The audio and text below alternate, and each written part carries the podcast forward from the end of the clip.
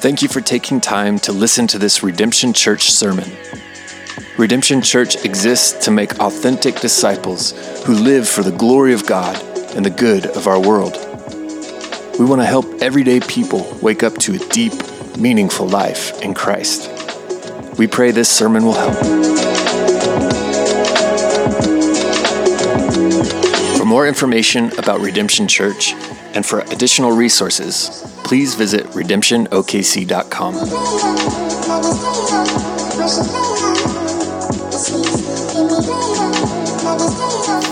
Good morning. Our scripture today is from Luke 2, verses 1 through 20. In those days, a decree went out from Caesar Augustus that all the world should be registered. This was the first registration when Quirinius was governor of Syria. And all went to be registered, each to his own town. And Joseph also went up from Galilee, from the town of Nazareth to Judea, to the city of David, which is called Bethlehem, because he was of the house and lineage of David, to be registered with Mary, his betrothed, who was with child.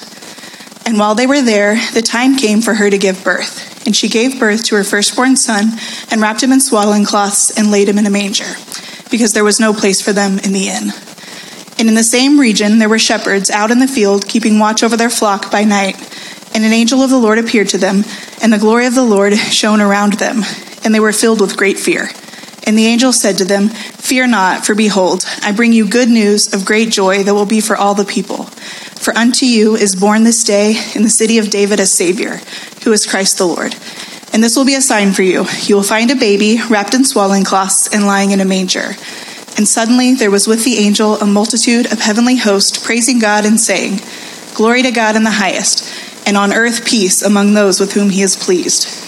When the angels went away from them into heaven, the shepherds said to one another, Let us go over to Bethlehem and see this thing that has happened, which the Lord has made known to us. And they went with haste and found Mary and Joseph and the baby lying in a manger. And when they saw it, they made known the saying that had been told them concerning this child. And all who heard it wondered at what the shepherds told them. But Mary treasured up all these things, pondering them in her heart. And the shepherds returned, glorifying and praising God for all they had heard and seen as it had been told them. This is the word of the Lord. Y'all can grab a seat. And I, I love the baby in the background. Can we cue that up on whenever I want it? We just dialed that thing in right then. It's good stuff. Hey, we're in Luke chapter 2 if you got your Bibles and want to turn there. Um, we got to continue in this Advent series as we've been looking at stories of kind of bit characters, different people in uh, in the Christmas narratives. But uh, before we start, I want to just think: any of you like to read stories about people that miss great opportunities? Kind of got this love hate relationship with them. Like in some ways, I love that there's other people that do dumb things, not just me. So that's comforting for me, and uh, but then I also kind of hate it because it's kind of painful to see when uh, when people make dumb mistakes. Uh, how many of you remember Blockbuster? You just called yourself old, but that's okay. Uh, Chase, that was a place that you got VHS tapes, which are like actual things you had to put in to watch movies. You couldn't just stream things. But back in about 2000, Netflix offered Blockbuster a chance to buy its business for $50 million. The Blockbuster CEO saw Netflix as a niche business that wouldn't really grow into much, so he turned them down. Uh, Ten years later, Blockbuster filed bankruptcy. Not too many years later, Netflix was valued over $140 billion. Sort of missed out an opportunity there. Uh, when you pull your computer up or your phone up and you need to look up some information, and you're going to tell someone, like, hey, I'm going to look up some information about something, tell me how, what do you say? Google it. I'm going to Google it. That's exactly right. In 1999, Google founders tried to sell their company to another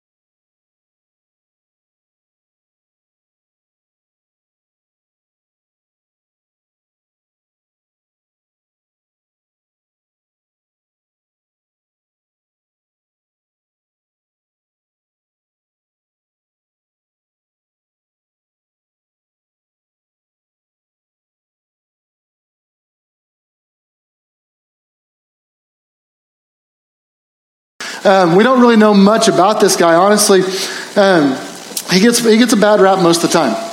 Like normally you look at the innkeeper and you're like, oh, he's the jerk that didn't let Mary have Jesus inside. Like he's the guy who didn't look out for the mother of the Son of God. Like this guy's got to be a bad news guy. Uh, but really, what, to be honest, we don't know much about him. Uh, he likely was just a normal guy doing what normal people do, which is trying to get through and do the best he can with the circumstances that have been given. His town was overrun with lots of people, um, and so he likely was just doing the best he could. But what we do know is this guy of everyone, everyone in this story, kind of had a front row seat to the birth of Jesus. That probably more than anyone else in, in, in all the world, he was kind of on the observation deck just to watch everything that was unfolding in front of him in one of the greatest moments of human history. And I was kind of left to wonder as you think about him, did he miss out on the opportunity or did he make the most? So we're going to dive into that today. So first, let's set the scene. Uh, in Luke chapter 2, verses 4 to 5, he says, um, And Joseph went from Galilee, from the town of Nazareth to Judea, the city of David, which is called Bethlehem, because he was of the house and lineage of David, to be registered with Mary, his betrothed, who was with child. Now, Joseph was forced to go to Bethlehem because uh, the Roman emperor had wanted to tax everyone, so he sent them all to their hometowns to kind of go be registered in order to be taxed. And uh, so Mary and Joseph are going to go on this trip or this journey. Now, it's interesting. When we think about Christmas, uh, we oftentimes talk about normal family tensions that you have at Christmas time, right? Like everyone's got a crazy aunt that you have to deal with, or everyone's got a fractured relationship in a family, or some people want to eat this kind of food and some people want to eat that. Some people really want turkey, some people really don't want turkey. You get normal family tensions. But think about the very first Christmas for Mary and Joseph. There probably was a lot more at risk for them or tense going on with them. Joseph had to travel to Bethlehem to pay his taxes. Mary's about to give birth. She's full term pregnant, and she's going to get, they're going to go on an 80 to 90 mile journey across town, away from her family. Uh, they're going to be separated, and, and, Joseph is dragging Mary on this journey. Whether it's foot or on a donkey, we don't know. But she likely would have been cold uh, at that time of year. Think about going 80 to 90 miles. Now, just to state the obvious, like there's no Buc-ee's for really clean bathrooms for a pregnant lady. So that baby's pressing down on her bladder. It's not like she's pulling over and like, I got lots of rest stops along the way on a journey in that day. So this is going to be a trying thing. There's no Chick fil A drive through. They didn't like pull the donkey through and be like, can I have some extra nuggets? So she's eating for two and becoming hungry on this long 80 to 90 mile journey that she was on. Uh, it was funny when I was thinking about this. I kept having this like the Journey song in my head. You know, she's a small town girl living in a lonely world you know, take a midnight mule going anywhere, but uh, like just you're gonna have that in your head the rest of the time. But ladies, do you remember your prego walk? Like the whole thing where like your feet kick out, your hips do this, and you're like doing that. Like, I mean, think 80, 90 miles walking, trying to like do the thing where you're just kind of sauntering that way. Now maybe maybe he was able to gather a donkey and she was able to ride on a mule. I'm guessing as a pregnant lady that wasn't real comfortable on your back either if that really didn't solve it. But think about everything that they were going. Pregnant Mary and, jo- and nervous Joseph, and they show up at an inn after a long journey looking for a room, covered in dust, back hurting, and the innkeeper says, We have no room. What are you going to do in that moment? Now, while preachers have long referred to this guy as the innkeeper, and we see there's no room in the inn, that word for inn may mean guest house. It may mean, uh, we don't really sure exactly where it is they stayed. It may have been more of like a house with an upper room where guests stayed, or like an extra room where people did, or maybe it was a place, sometimes they did have things that were more like inns, but they were very different than the way we think about it. Don't think about this as like a, a holiday inn that they rolled up to, or a motel or a hotel. Oftentimes, their, their inns in that day were something that would have looked more like a, a horse trough. Like if you went through a stable and there was sectioned off areas for uh, what we would think of as maybe like a horse trough, that was probably what they were, that was their best case scenario. That's what they were looking for. Now, I don't know if you know my wife, but that would not have made her very happy on a journey. If that was the good case, they didn't even get that. Those were all full, and so they were asked to go somewhere else. Likely then they moved out to what was called a courtyard. Um, it could have been uh, where the courtyard was really kind of an outside area where the animals were kept. So if everyone else went in and stayed in the sort of horse trough like partitioned rooms that were there, the animals stayed out in a courtyard and were gathered and just tied off there and were able to eat and, and drink. And there was horse trough and things like that out there. Oftentimes, the tradition actually says that this particular place was a cave. Uh, caves were often used as stables in that time. And in Bethlehem today, in fact, the Church of the Nativity marks the supposed site since the time of Constantine in the fourth century. They've said this is the actual site. They've got a cave that they pointed to, but we don't really know that that's where they went. Uh, but as you think about that, there by our standards, everything, every option that was available to them would have been pretty rough quarters. It would not have been something that would have been definitely like a luxury suite. Verse 6 to 7, Luke's uh, description of the birth is so understated it's almost comical. He says, While they were there, the time came for her to give birth. Like, ladies, you know what that means, right? Like, that's not a quiet experience. Uh, she gave birth to a firstborn son, wrapped him in swaddling cloths, and laid him in a manger because there was no place for him in the inn. Now, friends, I don't know if you've been around anyone giving birth, uh, but it's, it's not a uh, day at the spa. Like, it can be loud, it can be messy. Uh, this is not a scene out of a Hallmark movie. Uh, this is not something that just has like a the fuzzy filter on a nice deal to make you feel really warm and fuzzy about it. This is birth in a courtyard where animals are normally kept. And uh, this couple um, is stored that's uh, stored in this area. Now I'm sure Joseph pushed the animals off to the side, tied them off in the corners, carved out a corner for her, made sure that everything was as comfortable as it could be. But it was still going to be pretty a pretty trying time. And as you think about the innkeeper, the innkeeper likely stood nearby. Um, he would have seen the things that were going on. He would have maybe helped, and maybe if he was a nice guy, he would step in and say, "Could I help? You know, clear clear some space for you? Could I help in any way? Could I bring you some water? Could I bring you some blankets?" But we don't know much about what the innkeeper, what his response was. But if he'd have been paying close attention, what the innkeeper would have seen is a word Christians call grace. See, when God came into our world, He doesn't come. He didn't come to the proud and the powerful. He came to the poor and to the powerless. Uh, things were not as they appeared to everyone. The, the most frail looking one in that courtyard, the little baby, was actually the most powerful one in the room. But everything looked upside down in that moment. Think about Jesus. He was born into a family with no apparent significance. He was born to a father who was a carpenter for the village. His teenage mother had lots of local gossip about her pregnancy going around. It was a family that was forced to travel a long journey to pay taxes to a Roman emperor, a foreign ruler's um, taxation at the worst possible time. They had no wealth, no education, no big city name or reputation. Imagine being this young, uh, young couple. Mary was likely 15 or 16 years old at the time. Joseph is this new guy just trying to figure out what, how to make marriage work and what this was going to be like. Imagine the pressure and the stress they were under. They likely had financial strain as a journey of that nature would have been to them. And their frustration with the people's indifference of everyone around them. You know, I got to imagine when they knocked on that door and they just kind of pointed at her like, she's, she's pregnant. She's about to have a baby. Do you not have a room for us? But people seemed indifferent. They're likely dealing with a shame and at least confusion about Mary's pregnancy and all that it meant. If you're Joseph and you're trying to figure out how to make sense of all this, exhausted from travel, Joseph's probably embarrassed about his lack of preparation. Honey, I'm so sorry I didn't find a room. Probably embarrassed about the fact that he didn't have the money to provide a nicer place. I wish I could have got you a better accommodation.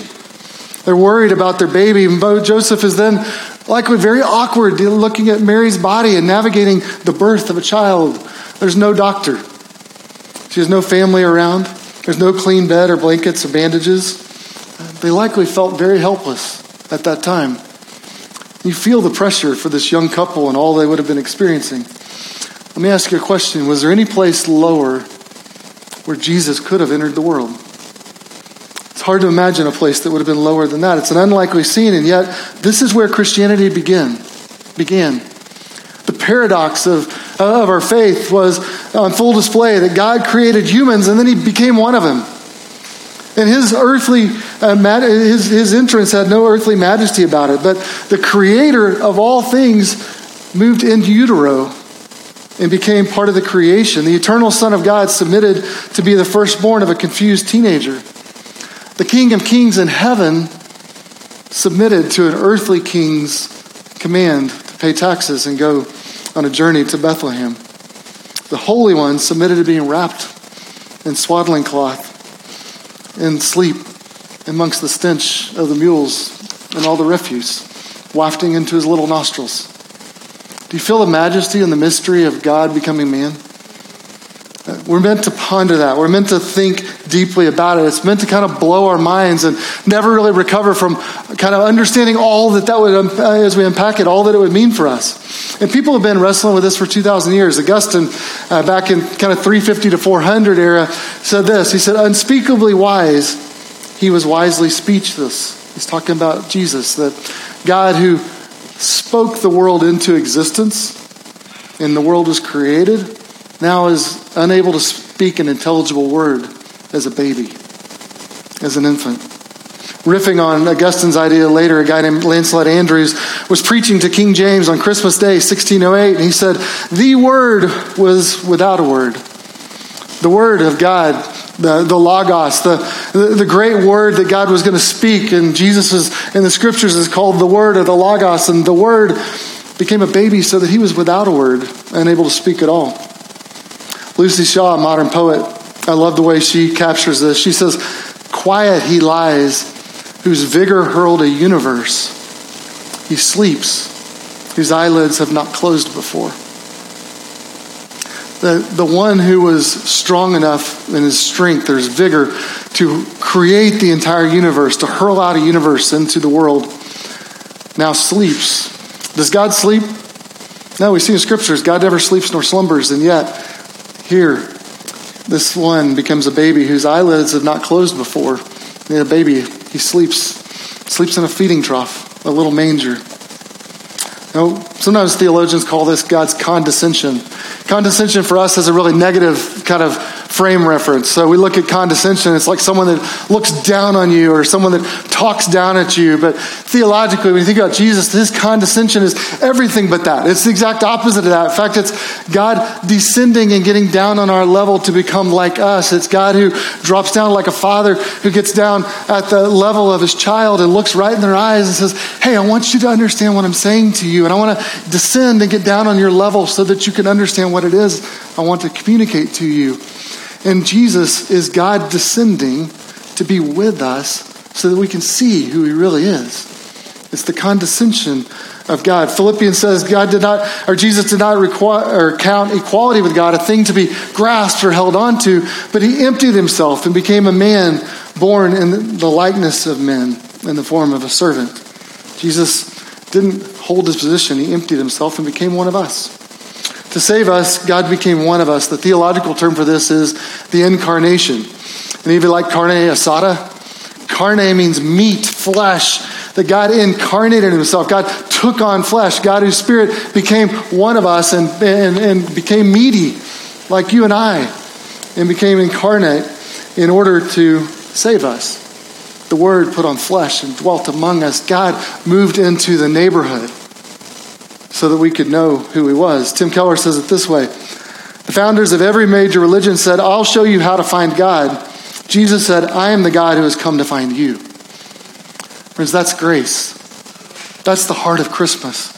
That's what we're meant to understand from this story. And in this story, it takes a side turn and kind of goes off to a different place for just a minute. But even the side turn points us further in the direction of grace. Jesus' birth announcement doesn't go to his family, it doesn't go to religious leaders, it doesn't go to political powerful, politically powerful people in Rome, it doesn't go to the great philosophers in Greece.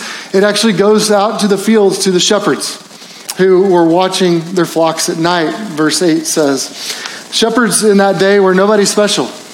They were everyday people with everyday jobs that were kind of smelly, messy jobs that were underappreciated in that world. And yet, these guys are the ones that God wanted to invite to his son's first birthday party. Isn't that amazing?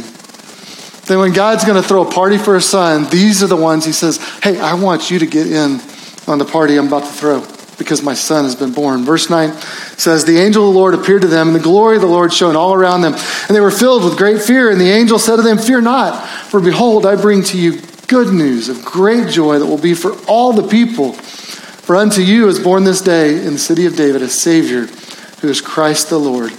And this will be a sign for you. You will find a baby wrapped in swaddling cloths lying in a manger. The glory of the Lord shone all around them, the bright presence of God's glory.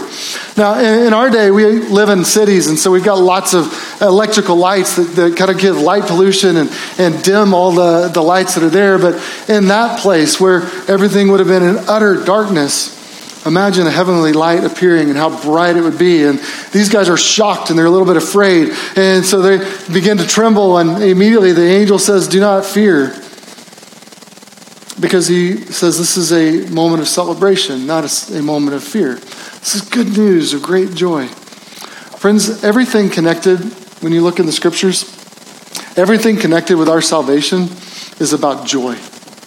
You understand that God wants your greatest joy. He's not holding out on you. Uh, God's joy is not doled out in small doses for special people like caviar and fine wine. God's joy is for everyone.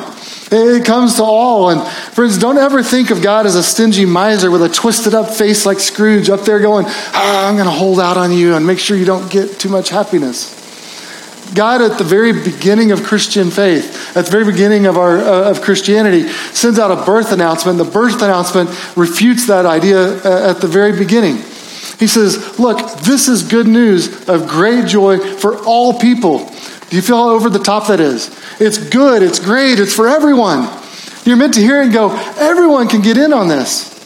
No one's going to get left out. And in that day, if you were hearing this story and you were seeing what happened, you're like, wow, if shepherds can get in on it, that means anyone can get in on it. That means I can get in on it. Whatever your station in life, it's good news. And if the shepherds weren't paying attention or didn't really hear, I love that the angels are like, this is good news for great joy for all people. And he's like, for unto you a child is born. For unto you, and you, and you, a Savior is born, who's Christ the Lord. It's interesting, he gives three titles for Jesus Savior, um, a rescuer who's coming to deliver you from your enemies. Uh, there's something implied in that. It's that we needed a saving, that we couldn't save ourselves, that we needed an outside Savior to come into our world and to redeem us, to save us. Christ was the Savior sent by God. He was Christ, the anointed one from the royal line of David, who's coming to restore people of God. He was Lord. He was the absolute sovereign, divine ruler of all. Christ was Savior. Uh, Jesus was, was Savior, Christ, and Lord, all three. And to validate this message, they give a, a sign that says, "You'll go find. You are to go find him, and he'll be wrapped in swaddling clothes, lying in a feeding trough, in a manger." And what's amazing about this sign is not that a baby was born, but it's who this baby is. He's Savior, Christ, Lord, and where this baby is. He's in a feeding trough. That when God sent his majestic Son into the world, he took up residence and was born into a feeding trough. And one guy said this announcement sets off a chain reaction. Verse 15 The angels went from, uh, uh, when the angels went away from them into heaven, the shepherds said to one another, Let's go to Bethlehem and find out if this thing has really happened, which the Lord has made known to us. Let's go check it out. Shepherds were likely camped a mile or so outside of town in Bethlehem in that area. That was usually where they went. They'd be a mile or two outside of town in an area where they'd be watching over their flocks. And so they immediately go, and we're not sure if they left someone there or they kind of tied them up, what they did, but these shepherds immediately head into town, making that one mile trek in the middle of the night. And we're not sure exactly how they found their way in, but they apparently knocked on the door, found their way to this house where Jesus and where Mary and Joseph were, and they began to explore this. Verse 17 it says, And when they saw him, or when they saw it, uh, they made known the saying that had been told them concerning the child. And all who heard it wondered at what the shepherds told them. But Mary treasured these things pondering them in her heart. And the shepherds then returned to their fields, glorifying and praising God for all they had seen and heard, as it had been told them. When they saw it, when they saw him, it was confirmation. When they got there and they saw the courtyard and they saw the baby in the feeding trough, they're like, there's a baby in a feeding trough, wrapped in swaddling clothes. That's what the angel told us we would see. It's confirmation of what it was that they'd come to see. Now, we don't know who all is present here in this, in this courtyard as they're entering into this place, but likely you had, we, we know that Jesus was there. We know Mary and Joseph are there. We know the shepherds are there.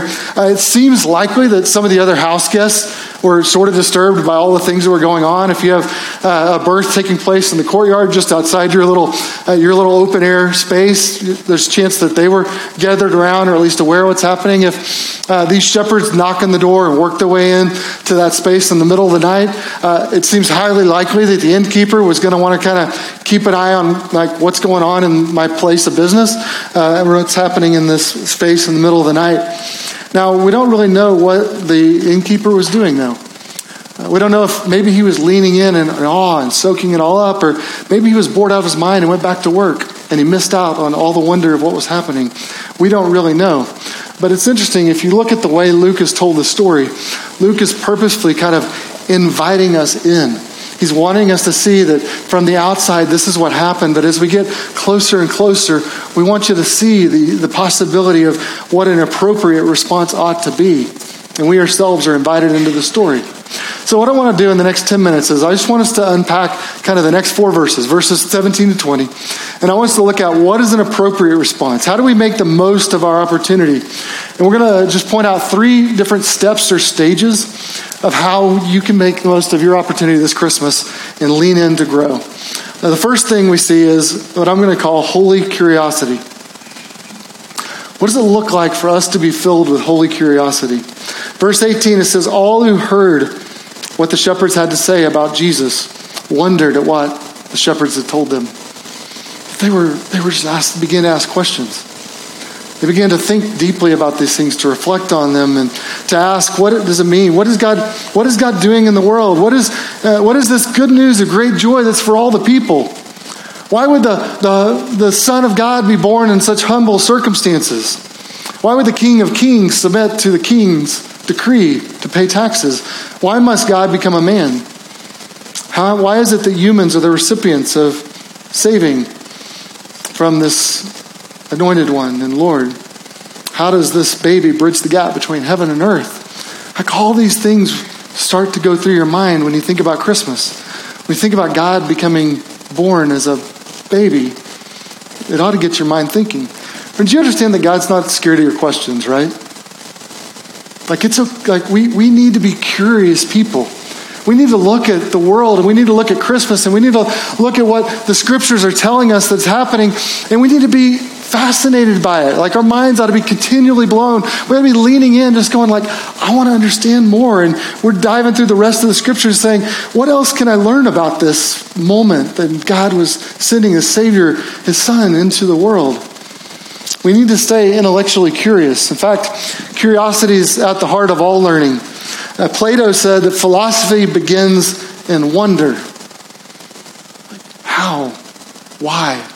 What is happening? To build on this, Heidegger used the phrase radical astonishment.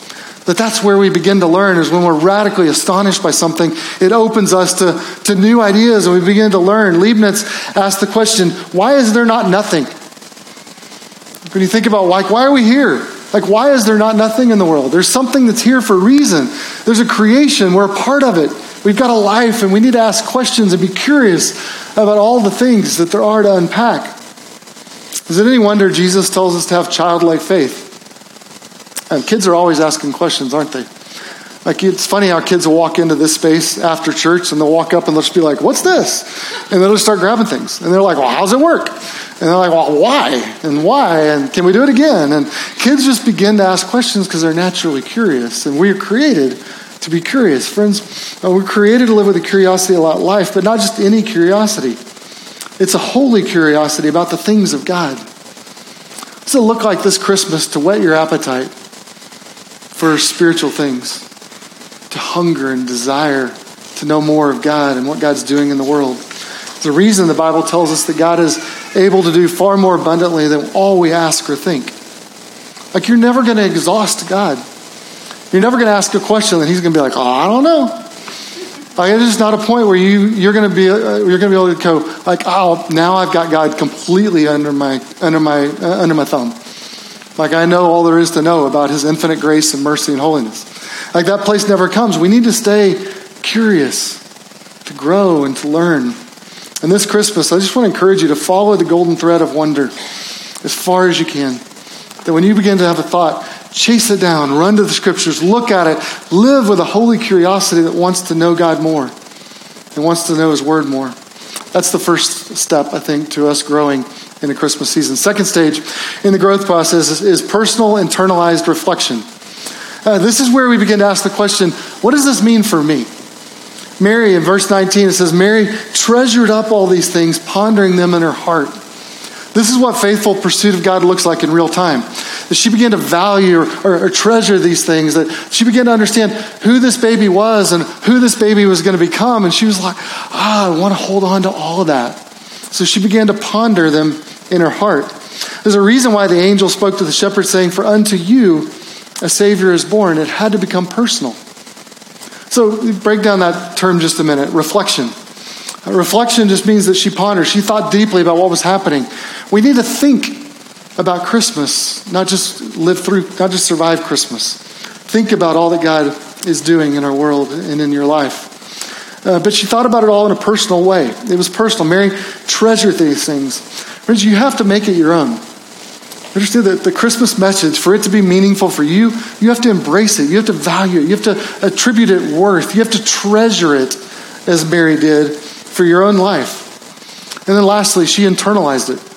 She took that which she was observing and seeing and hearing from the, the shepherds and understanding that God was revealing through the angels and the testimony of the shepherds that came to tell her about what they had said about Jesus. So she kept these things in her heart. Friends, for Christmas to be meaningful for you, it's got to go. It's got to go beyond just information.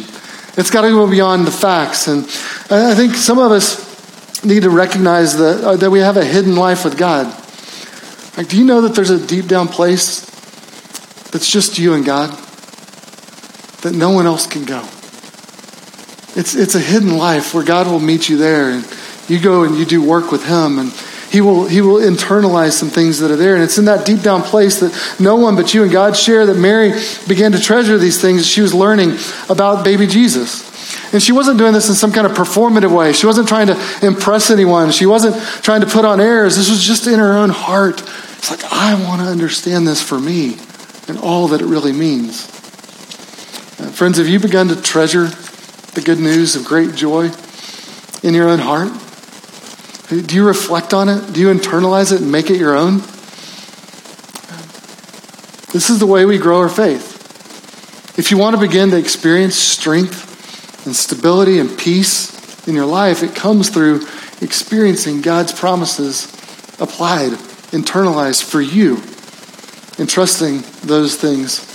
This is how we calm our anxious hearts. This is how we find rest in stressful times. As we take the promises and the truth of who Jesus is and all that he did for us, and we make them ours, and we make them and we put them, bring them down inside of us. It's not enough to hear about Jesus. It's not enough to admire the story.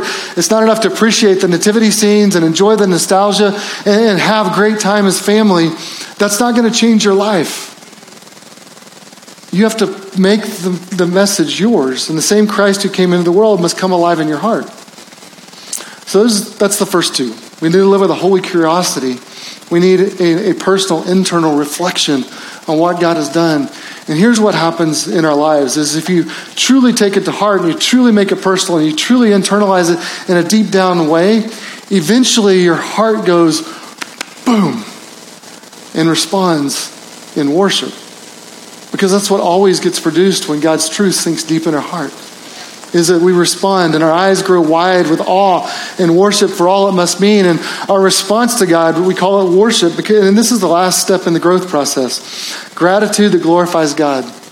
Verse 20 says, The shepherds returned after, after everything they'd experienced, after they heard the message from the angels, after they sought out the Savior, after they looked and saw a baby lying in a horse trough, and said, told Mary and Joseph, this is what the angel said, and they, they rejoiced together in all that was happening. It says they returned to their fields glorifying, praising God for all they had heard and seen. Friends, worship is our response to God for who He is and what He's done. And when God reveals Himself to us and our eyes are open so that we see His goodness and His beauty and His holiness and His grace and His love for us, our normal, natural response when that impacts us at an internal, personal level is just to worship, to respond in Him. And we can't help but worship Him when we really understand all He's done for us. Do you see what's happening in the Christmas story? Do you see how we avoid missing out on the opportunity in front of us? We have to live with a holy curiosity. We have to take that and begin to lean in and, and, learn more about it. But then we can't just leave it here. We've got to internalize it and make it personal and say, oh, that Jesus was a Savior. Unto you, a Savior was born. And we have to internalize it, make it our own. And when we do, and worship just bursts out of our heart because we can't turn it off. Luke's inviting us all to move from being an outside spectator or bystander on the periphery of the story to moving into the story. The invitation is that we would move from being like the innkeeper.